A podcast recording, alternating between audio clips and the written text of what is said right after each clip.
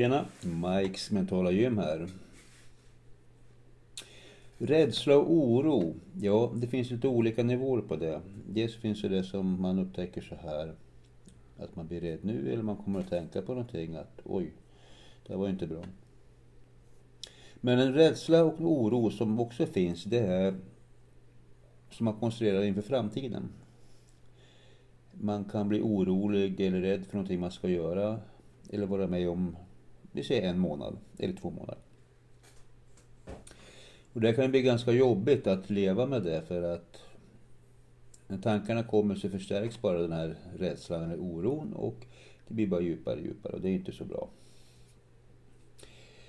Finns det då några verktyg man kan använda? Ja, det finns det. Det är ett ganska enkelt verktyg men otroligt effektivt. Som jag var inne på tidigare poddar så är det som så att hjärnan kan ju inte skilja på vad som är verklighet och fantasi. Och det är därför du också blir rädd eller orolig för någonting i framtiden. För det är en tanke, en fantasi om någonting som inte har hänt, men som du konstruerar. Och det blir till en verklighet och till en sanning. Lättast här nu att hantera det här. Vi säger så här som ett exempel. Att du ska hålla ett föredrag. Eller hålla ett seminarium. Stå, stå inför folk med andra ord. Eh, det är många som är lite oroliga för det. Men ta för vana då att ägna en stund varje dag att du sätter dig bekvämt.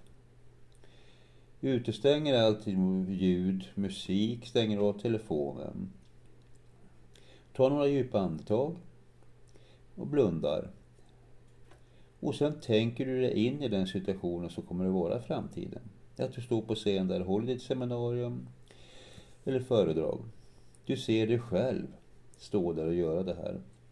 Och det kan du göra på två olika sätt. Det ena är att du kan se dig själv från läktaren stå där. Men du kan också gå in i dig själv och se när du står där och pratar om dina saker och ser publiken genom dina egna ögon. Nu räcker det inte att göra det här en gång därför att det är ingen quick fix.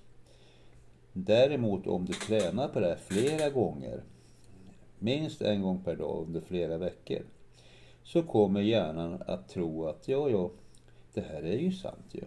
Jag har gjort det flera gånger.